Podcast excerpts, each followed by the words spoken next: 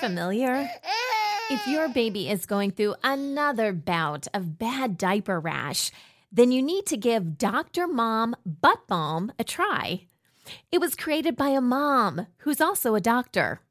When my kids were little, I remember using this thick, goopy cream to help soothe their sensitive skin.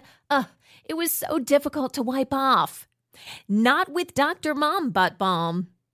You only need a small amount, and it's really easy to apply and remove. It's also free of dyes, preservatives, and zinc oxide, so it's gentle on your baby's delicate skin.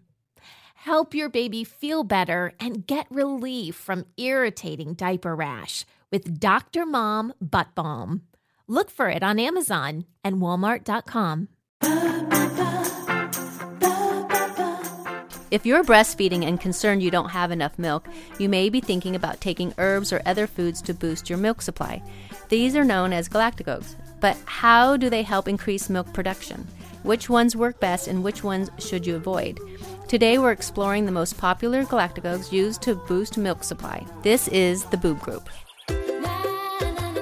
Breast milk, it does a baby good. Silly daddy, boobs are for babies. I make milk. What's your superpower? If my breastfeeding offends you, put a blanket over your head. Dairy diva. Don't be lactose intolerant. Nursing nature's own breast enhancement. Meals on heels. Whoever said there's no use crying over spilled milk never had to pump. Breast milk. All udders are inferior.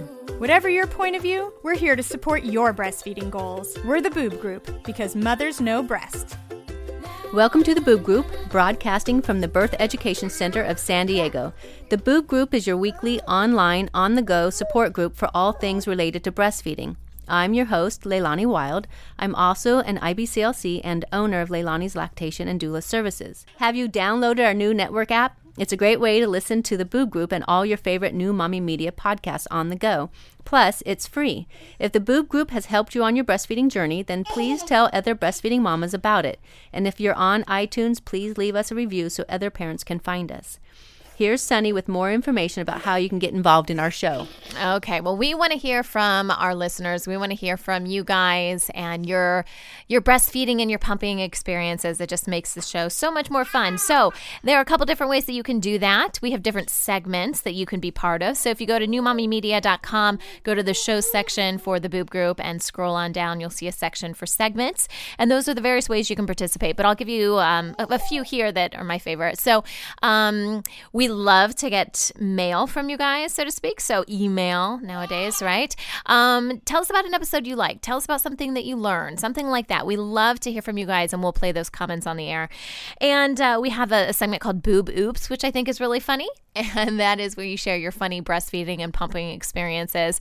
And also a segment that is um, we've had a lot of people submit for this lately, which is awesome, and that is called Mama Hacks, and it's where you share your breastfeeding or pumping hacks that you've come up with. So we all breastfeed and pump our babies in a little bit different way. So if you found a way to overcome something that was kind of a pain for you, or just just a way to enhance that overall experience, we would love to hear from that. So you can go to our website and submit via the contact link, or if you actually want to tell your own story as opposed to me or Leilani telling it for you, you can call our voicemail at 619 866 4775 and record your message, and then we'll play that on an upcoming episode. So let's see. We're going to introduce our panelists.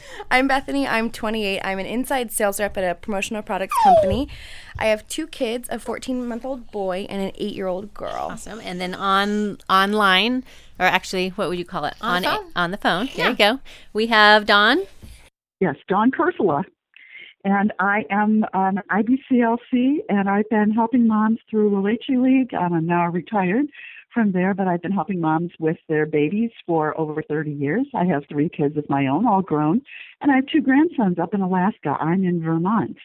And so, one of the things that we're going to find today is that different people are going to say, What do you mean that's the most favorite galactagogue? Because it's different everywhere where you are. Uh, yep, I get that's true. Sounds familiar? If your baby is going through another bout of bad diaper rash, then you need to give Dr. Mom Butt Balm a try. It was created by a mom who's also a doctor. When my kids were little, I remember using this thick, goopy cream to help soothe their sensitive skin. Ugh, it was so difficult to wipe off. Not with Dr. Mom Butt Balm. You only need a small amount, and it's really easy to apply and remove. It's also free of dyes, preservatives, and zinc oxide, so it's gentle on your baby's delicate skin. Help your baby feel better and get relief from irritating diaper rash with Dr. Mom Butt Balm. Look for it on Amazon and Walmart.com.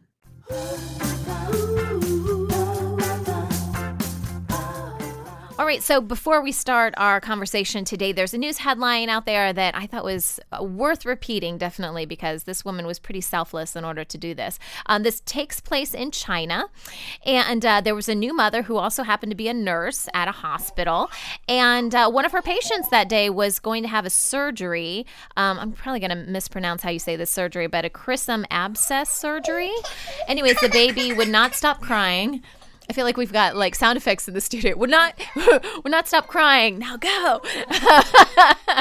Anyways, um, doctors didn't know how to get him to calm down, and uh, he really needed to have the surgery. So this new mom, again, who happened to be a nurse, um, basically just breastfed him to get him to the point that he was calm and satiated, and they could continue on with the surgery.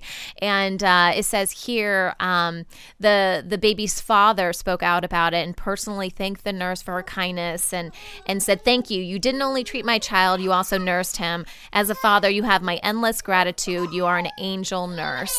And so you know we don't always hear stories like this about people that are, are willing to kind of go the extra mile especially when it comes to breastfeeding and, and in a sense kind of wet nursing for somebody else. And so um, just kind of wanted to throw that out there and see what you guys thought of this. Leilani what do you what do you think of this mama mama nurse? Well, you know, it's kind of cool. Um, I, I, don't know how I'd feel if I had someone else volunteer to feed my baby, but I think it's pretty neat and kind of goes against um, when they say about surgery, you can't have anything to eat before you have surgery, right? So that my thought was like, huh, you know, how does that affect them? But no, I, but I think you know what. Uh, in other cultures, it's all about the village, right? Taking care of the yeah. family. And so I think, well, you know, why not? Right. And actually the mom isn't quoted in this article, so I'm not sure the situation there, but the the baby's father was was very happy because he really did need the surgery and basically the surgeons were ready to call it off because they he we just, you know, he couldn't get him to calm down. So props to the nurse. Mm-hmm. Yeah, that's great. Another day is here and you're ready for it. What to wear? Check. Breakfast, lunch and dinner? Check. Planning for what's next and how to save for it? That's where Bank of America can help. For your financial to-dos, Bank of America has experts ready to help get you closer to your goals. Get started at one of our local financial centers or 24-7 in our mobile banking app. Find a location near you at bankofamerica.com slash talk to us. What would you like the power to do? Mobile banking requires downloading the app and is only available for select devices. Message and data rates may apply. Bank of America and a member FDIC.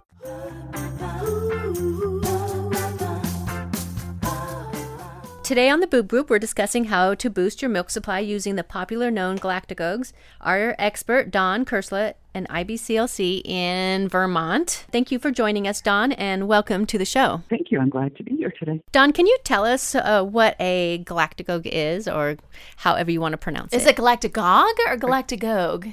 I've always heard of galactagogue, but you know okay. what? This is another thing that I have learned. We all say things in different ways, and um, some people, when they have heart problems, they have angina, and others have angina, and both of them are correct. So we're going to go with whatever way we say it. But okay. the thing that's most important is that it's a medication or an herb and a, or a food that's believed to help uh, with breastfeeding. And um, I'm using the word, uh, this definition is straight from the Academy of Breastfeeding Medicine protocol. And it's very interesting to me that they say it's uh, things that are believed to, to help the milk supply because we need research.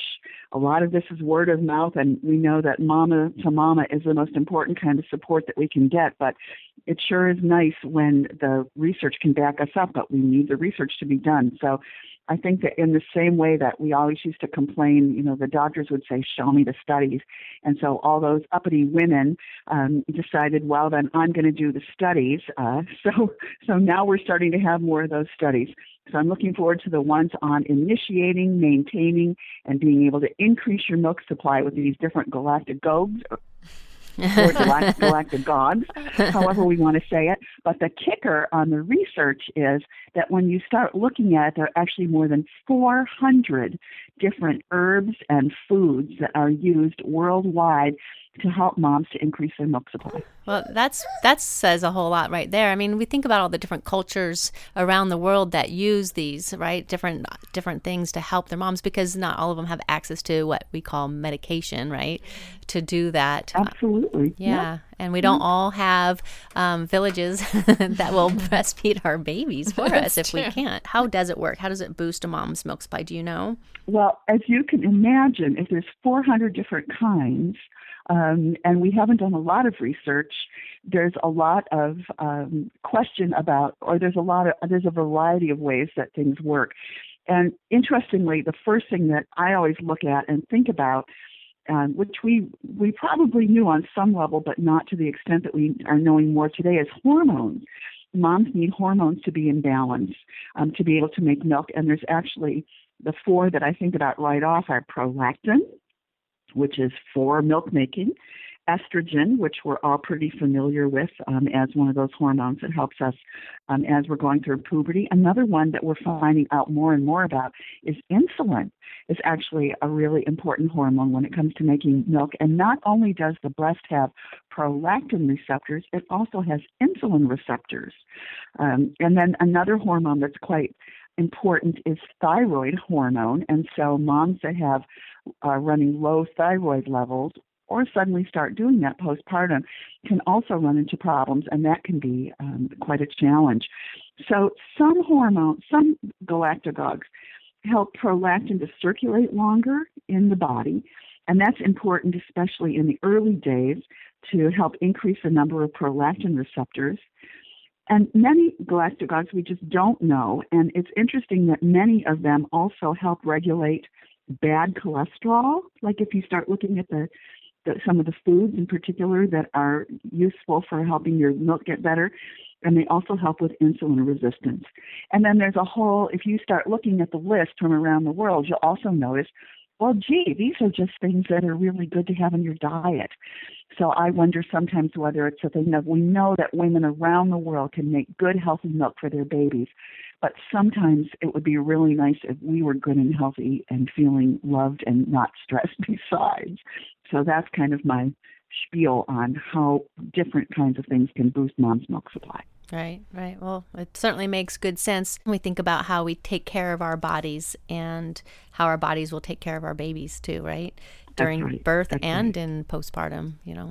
So Absolutely. Yeah. So, Bethany, were you concerned about your milk supply? I was uh, concerned.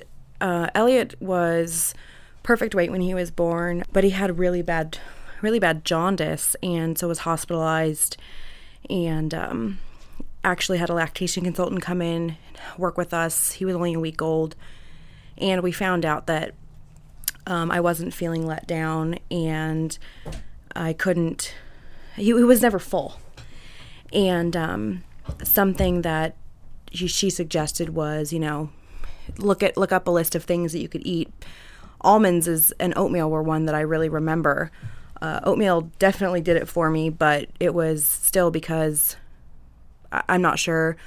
I don't understand really what was going on with my body at that time, but I wasn't feeling let down, and even when pumping, it what just wasn't happening. And um, and then along with fenugreek, I tried that, but it was that I felt like almost getting mood swings and just the smell of maple syrup kind of did it in for me. I couldn't I couldn't take it. My husband was like, "You got to stop taking that."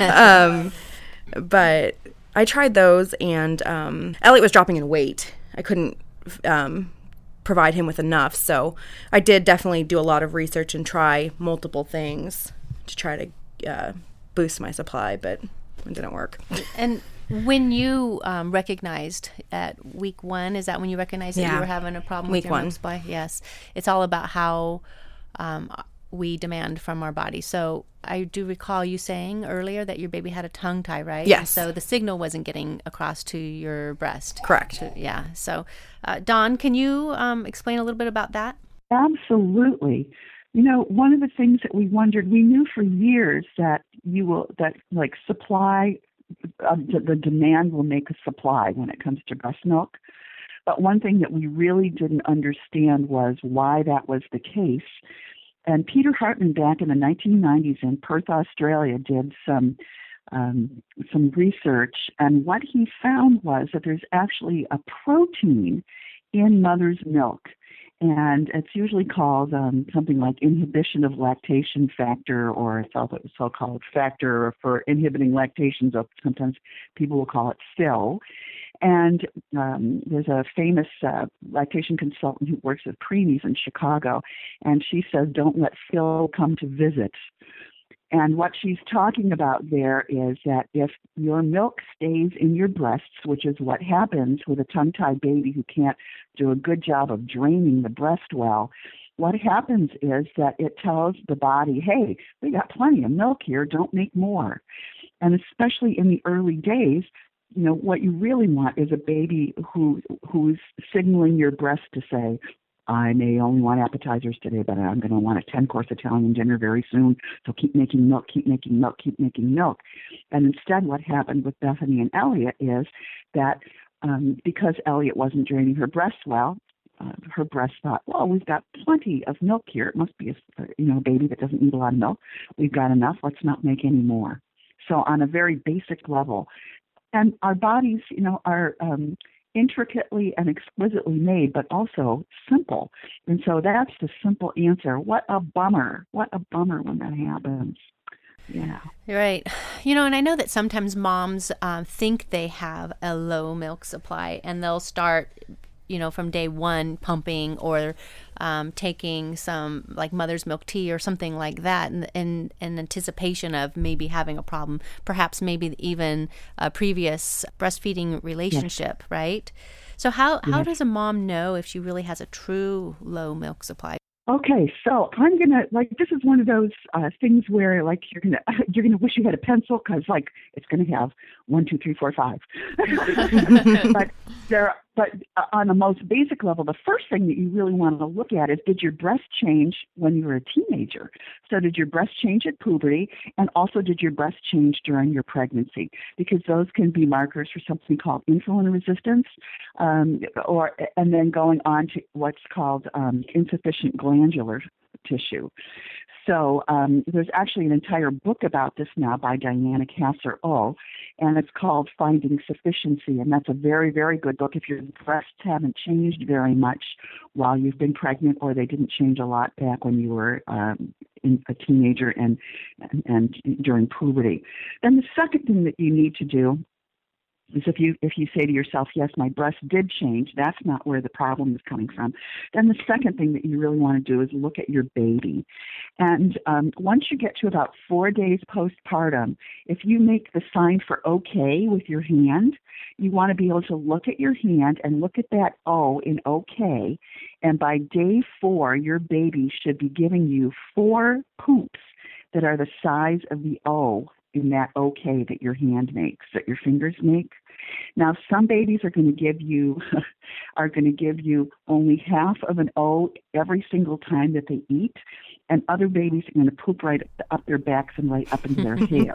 And both, both of those babies might be doing just fine, but that's about the amount of, of poop that you want because a baby will not continue will not poop well if it's not eating well. And anytime that you've got a baby, and I wonder if this happened with Elliot, that he still at day four he might still have been pooping meconium.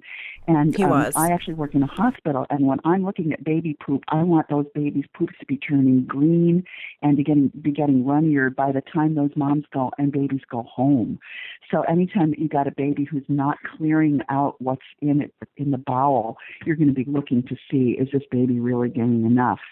Then another thing that you want to do is you want to be able to get to know your own breast. So get to know your baby, look at your baby, and then also your breasts. And most of us are not very familiar with our breasts sometimes our partners are more familiar with our breast than we are um, when we have new babies. And so um, in the hospital, uh, very often I really like to see, we, we know that, um, that there are various things that can make the milk come in later, but very often the milk will start coming in 36 to 48 hours after the placenta falls out. So, what I really like is for moms to start knowing their breasts by walking their breasts around and getting to know are my breasts starting to feel warmer? Are my breasts starting to feel heavier? And once you've got your baby on the breast, um, and you know the baby has settled down a little bit, or even before the baby comes to the breast, if you say to yourself, "Hmm, what do my breasts feel like?" Because you know they don't have any lines on there that will show you, you know, how much did my baby take at this feed. But if you get to know your breasts, you can actually walk your your fingers around. Um, when you uh, are up near your armpits in those early days, you may feel some things that some little milk uh, glands in there, little milk cells, alveoli that are full, and they'll actually feel like baby peas or like little broccoli florets. And you'll usually feel those on both sides. And after a while, you'll actually start to feel them throughout your breast very often before your baby eats. And then what will happen is as the feed proceeds, you can actually walk your fingers around and tell where your baby is able to, where your baby has done a good job of getting fill out of there and also and getting your milk down to let down well and also places where you might be able to do um, what's called breast compression when the baby slows down to get some more milk out of there so that's another good way to know if you're if you have a, truly have a low milk supply or not um, and that, because uh, with a sometimes there'll be spots where you realize, gee, there's absolutely nothing here, but there is something over here. So getting to know a little bit more about that can be um, really helpful. And then another thing that can help is to pump, but pumping can also be a liar. because different moms, you know, we, we tend to have a, a letdown differently to a baby than we do to a pump. So that's some of the things that I'm looking at when I'm looking at a true milk supply. And, you know, there's a rule in lactation, and that rule, the number one rule from Linda Smith is, um, is feed the baby. And then the second rule is the mother knows. And then the third rule is if you think the mother doesn't know, go back and read number two again. Because the mother knows. Right. Well, you know, sometimes, I mean, all, all that you said is great. And sometimes moms are still sabotaging themselves when they think that their baby's constantly at the breast, right? And they think, well, my baby's always hungry. Um, what what else could that be if it's not a, a low milk supply? Yes, babies can be hungry, but they can also have lots of other things that they're trying to tell us, like my belly's awfully full and I don't know how to tell you about it, or there's an awful lot going on in this household today and I don't know what to do about it. I don't like it when you've got the TV on. That little blue light on your phone is keeping me up at 2:33 in the morning. So many other different things can go be going on. We also know that there are growth spurts, days when babies um, they're also sometimes called wonder days when babies just seem to be making developmental leaps and sometimes um, getting your milk supply up is a part of that. And also, there's another thing that happens right around six weeks um, that where the baby starts stooling a lot less often because their guts are actually becoming more um, mature, like somewhere between six and eight weeks.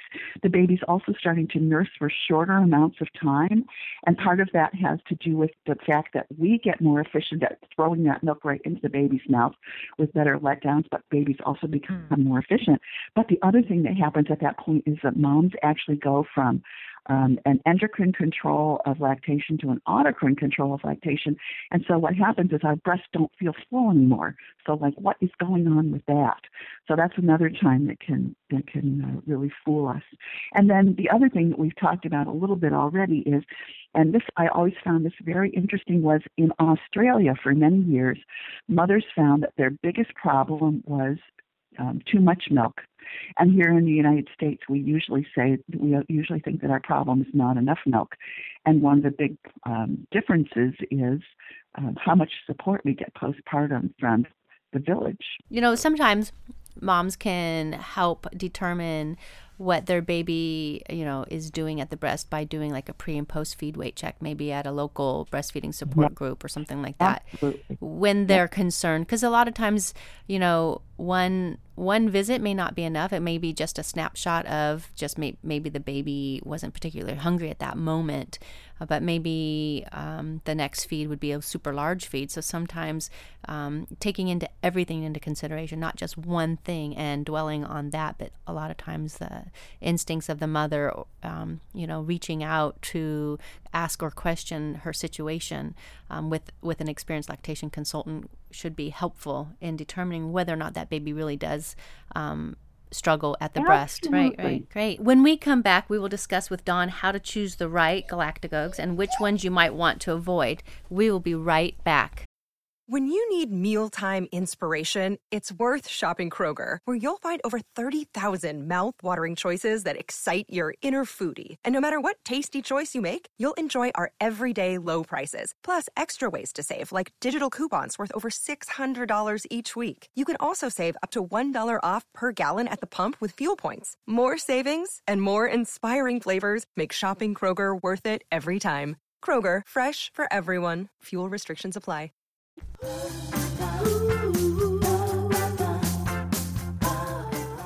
Welcome back to the show. We are here with IBCLC Dawn Kersula, and we're talking about popular galactagogues and their impact on milk supply. Dawn, what are the most common or popular galactagogues used today? And you know what? This is going to be very interesting because I hope that your your listeners are going to call in and tell you what they've been using because this is another thing we don't know nationwide or worldwide what's number one. I'm guessing that mother's milk tea is probably right up towards the top. Um, and this is very region specific is what i found but i'm just going to so i'm going to give you like some of the top three in this area um, for herbs and foods and then go on to some of the favorite herbal uh, tinctures um, that are used in this, at least in my area. So mother's milk tea, I would say, is probably number one. Um, the new uh, Jack Newman's recipe for fenugreek and blessed thistle is probably um, another one of the favorites. And and I do speak around the country, so this is one that I hear about everywhere. Um, I was actually very surprised. I was in um, Kansas City, and someone was asking me um, like how much fenugreek and blessed thistle I told mothers to take when they went back to work. And I was like, oh, I've never told them that. It's like people can go back to work and not do that. Well, they can, but um, that's probably one of the very favorites uh, is fenugreek and blessed thistle. It does bother some people's stomach, as Bethany was saying earlier. You know, that just didn't make her feel good. Um, and, and actually that's true with many of these galactagogues. Um, uh, shatavari is very, very popular in this area. Uh, and I don't know whether that's popular in your area. It's actually called, um, it, it's uh, the herb for the woman who has a thousand husbands because it can also uh, raise your libido. But um, very, very moms in this area have had very, very good luck with shatavari. And oats is also like very, very popular in this area, both as um, like let's have a, a nice big bowl of oats with cinnamon and maple syrup, Vermont maple syrup in the morning, but also in lactation cookies. And lactation cookies, um, moms around here like to make their own. So um, very often those have oats, flaxseed, and brewer's yeast in them. And I can certainly remember taking brewer's yeast um, with my babies. That that was one of my favorite galactagogues. Right. Well, h- how do you uh, know which ones to use? I mean, there's so many out there to choose from. Do you just kind of randomly pick, spin the bottle kind of thing and go, oh, this one works? Or, or do you have like a, a step-by-step uh, process on how to choose or pick one that's going to work better for you? And then how long should you stick to it? Yeah, I know this is this is such a, a complicated um, issue in so many ways, but if we're back to Linda Smith's rules um, the, that the mother knows, and as moms start to think about, you know, what is it that I'm trying to target here, and um, so I would say that you know if if you're saying to yourself, um, I'm not sure what's going on here. I just feel like I could probably pump up my supply. I would say, like, why not make yourself some cookies or have a big bowl of oatmeal in the morning? Because that's something that you might already have in the house where you're not going to have to go out and buy something that's going to be expensive that might not work. So, you know, I would definitely start with something like oatmeal. Um, if you didn't have breast changes during pregnancy, I would definitely get yourself online and uh, take a look at finding sufficiency and looking at insufficient glandular tissue um, and some of the information that we have out there. And um, in a, a, situation like that, you might be looking at something like goat's rue, uh, and that would be something where if you've got insulin resistance um, and you had gestational diabetes, that would be something that we, would be worth taking a look at. And oatmeal is also going to help with that one. Um, mother's milk tea is something that, um, if you like the taste of it, um, it tastes a lot like licorice. And so, if that's something that you like, um, and you usually need to drink about a quart of that a day, but you can get a pretty bad case of diarrhea with if you start taking more than that. So, like if you start taking that and you start smelling like maple syrup, because that's when you know that you're at the clinical, the right clinical um, amount that's considered to be a, a, you're going to your sweat will, and your pee will start smelling like maple syrup if you're getting the right amount of fenugreek. Um, so, and usually you would like if you go four or five days on those, um, and you realize yes, this is starting to make a difference. Then you're good to go, and usually um, up to 10 days with the fenugreek, either in mother's milk tea or in capsules, um, is considered pretty good. So that, that would be for either for insulin resistance or just in general. If your baby didn't get to the breast early and often in the hospital, you might be looking at doing something with your making sure that your the prolactin is still in your system. Um, and staying in your system a little bit longer to work on those receptors. And so, in that situation, you might try shatavari. That might be a good a good uh, choice. And then um, if you're just ha- if you're having a hard time with your letdown, with your pumping, and you're having a, hard, a hard let time um, with uh, just sort of feeling on the ball in general. So you know, mother's milk tea is not a bad thing. Oatmeal is not a bad thing um, starting yourself on some fenugreek and blessed thistle, and again thinking about you know what is the main reason why I'm doing this. Bethany, I know that you mentioned earlier that you had tried oatmeal and the fenugreek. Was there any other ones that you had tried? Um, I did the oatmeal. I almonds was another one that was I think high on the food you should eat list.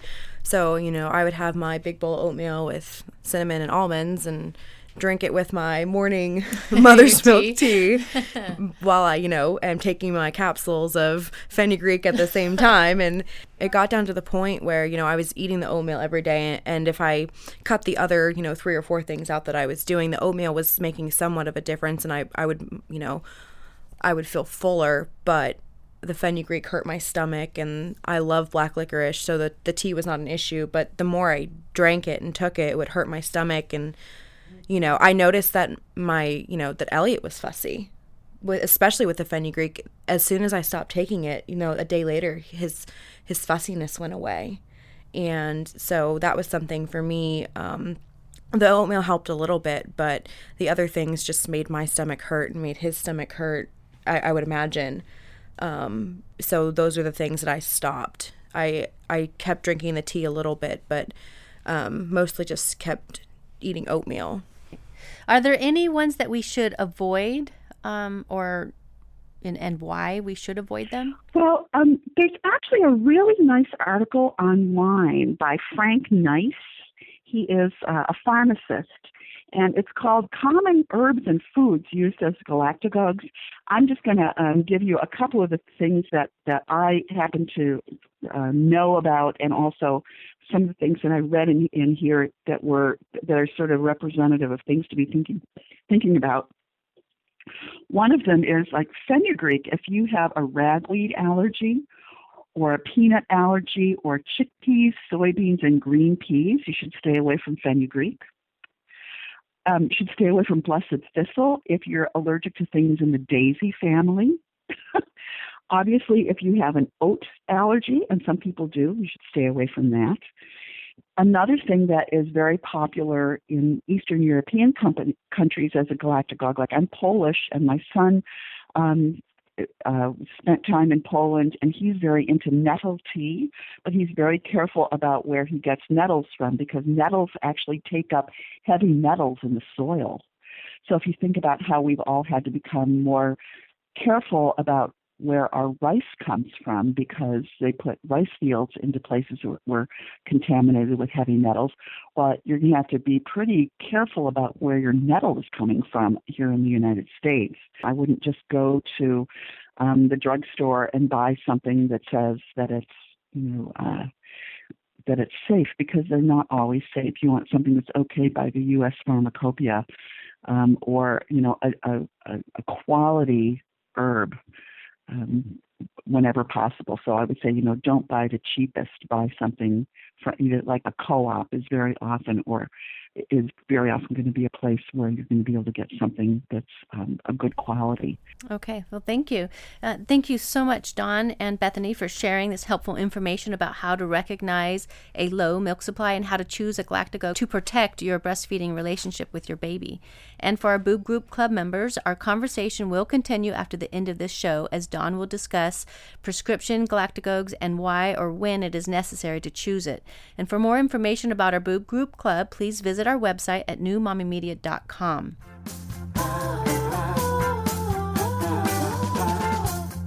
All right, it's time for a segment called Mama Hacks, where you guys are able to send Save big money on everything for your next project at Menards. Spring is here, making it the perfect time for outdoor projects. Suncast storage sheds are an excellent solution for protecting outdoor lawn and gardening tools. They're easy to assemble, and the all weather construction provides water resistance and UV protection. Save big on Suncast storage sheds. View our selection of Suncast products today in store and on Menards.com.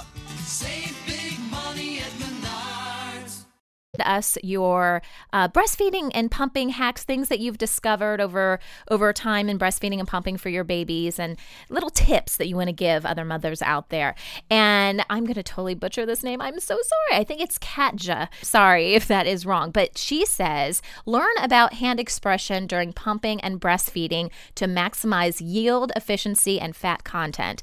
This makes a tremendous difference and can even increase your overall milk supply over time.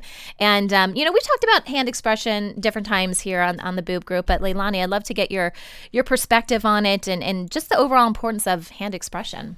Well, actually, hand expression can be super helpful in the first few days if for some reason your baby was sent to the NICU. Okay. Um, and you were separated, and they will, the hospital will tell you maybe you need to start pumping. Well, actually, if you do hand expressions, you'll remove a lot more colostrum. You'll have a lot better production than you would had you just used a pump. So, Right. the first three days, super important hand expression if you are separated from your baby. On the other note, if you are breastfeeding and you notice that your baby is slowing down on the suck and swallow, um, start massaging and you'll start moving more milk makes baby more active which how our bodies work is as the baby demands that's how our supply is um, created so it's about demand first then the supply follows so the more you get the baby to suck the better milk is removed, the more it gets replaced. So it's super helpful, and it is right about you know fatter, you know the fat content is. Um, you know, n- near the end mm-hmm. of your cycle. So when you're massaging and moving that out, you're actually creating more fat intake for the baby.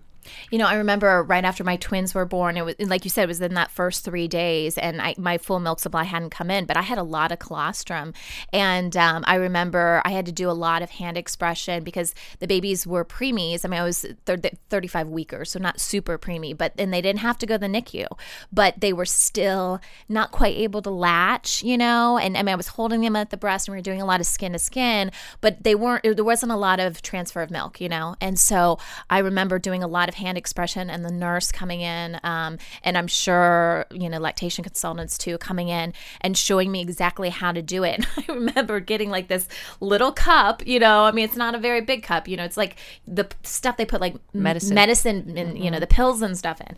And so I remember squeezing into that, and and they they made me feel like like queen of the world because they're like, you have all this colostrum. This is so fantastic. Like I wanted to run around screaming, like, look what I did. but and, and and for you know the fat content, that's important because the babies don't need a lot of milk, obviously in the beginning, those first three days, but they probably do need you know they need substance, and it's probably really important that that colostrum has that fat fat content in it, right? Well, well, yeah. I mean, part of that true, but it's just removing as much colostrum as you as possible, and Right, hand right. expression will remove more colostrum than pumping in the first few days. Yeah. All right. Well, thanks so much for submitting this. That wraps up our show for today. We appreciate you listening to the Boob Group. Don't forget to check out our sister show, Preggy Pals for expecting parents, Newbies for newly postpartum moms, Parent Savers for moms and dads with infants and toddlers, and Twin Talks for parents with multiples. Thanks for listening to the Boob Group, your judgment free breastfeeding resource. This has been a new Mommy Media production. The information and material contained in this episode are presented for educational purposes only. Statements and opinions expressed in this episode are not necessarily those of New Mommy Media and should not be considered facts. While such information and materials are believed to be accurate, it is not intended to replace or substitute for professional medical advice or care, and should not be used for diagnosing or treating healthcare problem or disease or prescribing any medication. If you have questions or concerns regarding your physical or mental health or the health of your baby, please seek assistance from a qualified healthcare provider. New Mommy Media is expanding our lineup of shows for new and expecting parents. If you have an idea for a new series, or if you're a business or organization interested in joining our network of shows through a co branded podcast, visit newmommymedia.com. Hey, mamas! Don't forget to check out Mighty Moms. It's our online community built for new moms just like you. Not only can you connect with other moms, but you can also join us backstage for special mom only online events. And you'll also be notified when we're recording so you can join us as a special guest.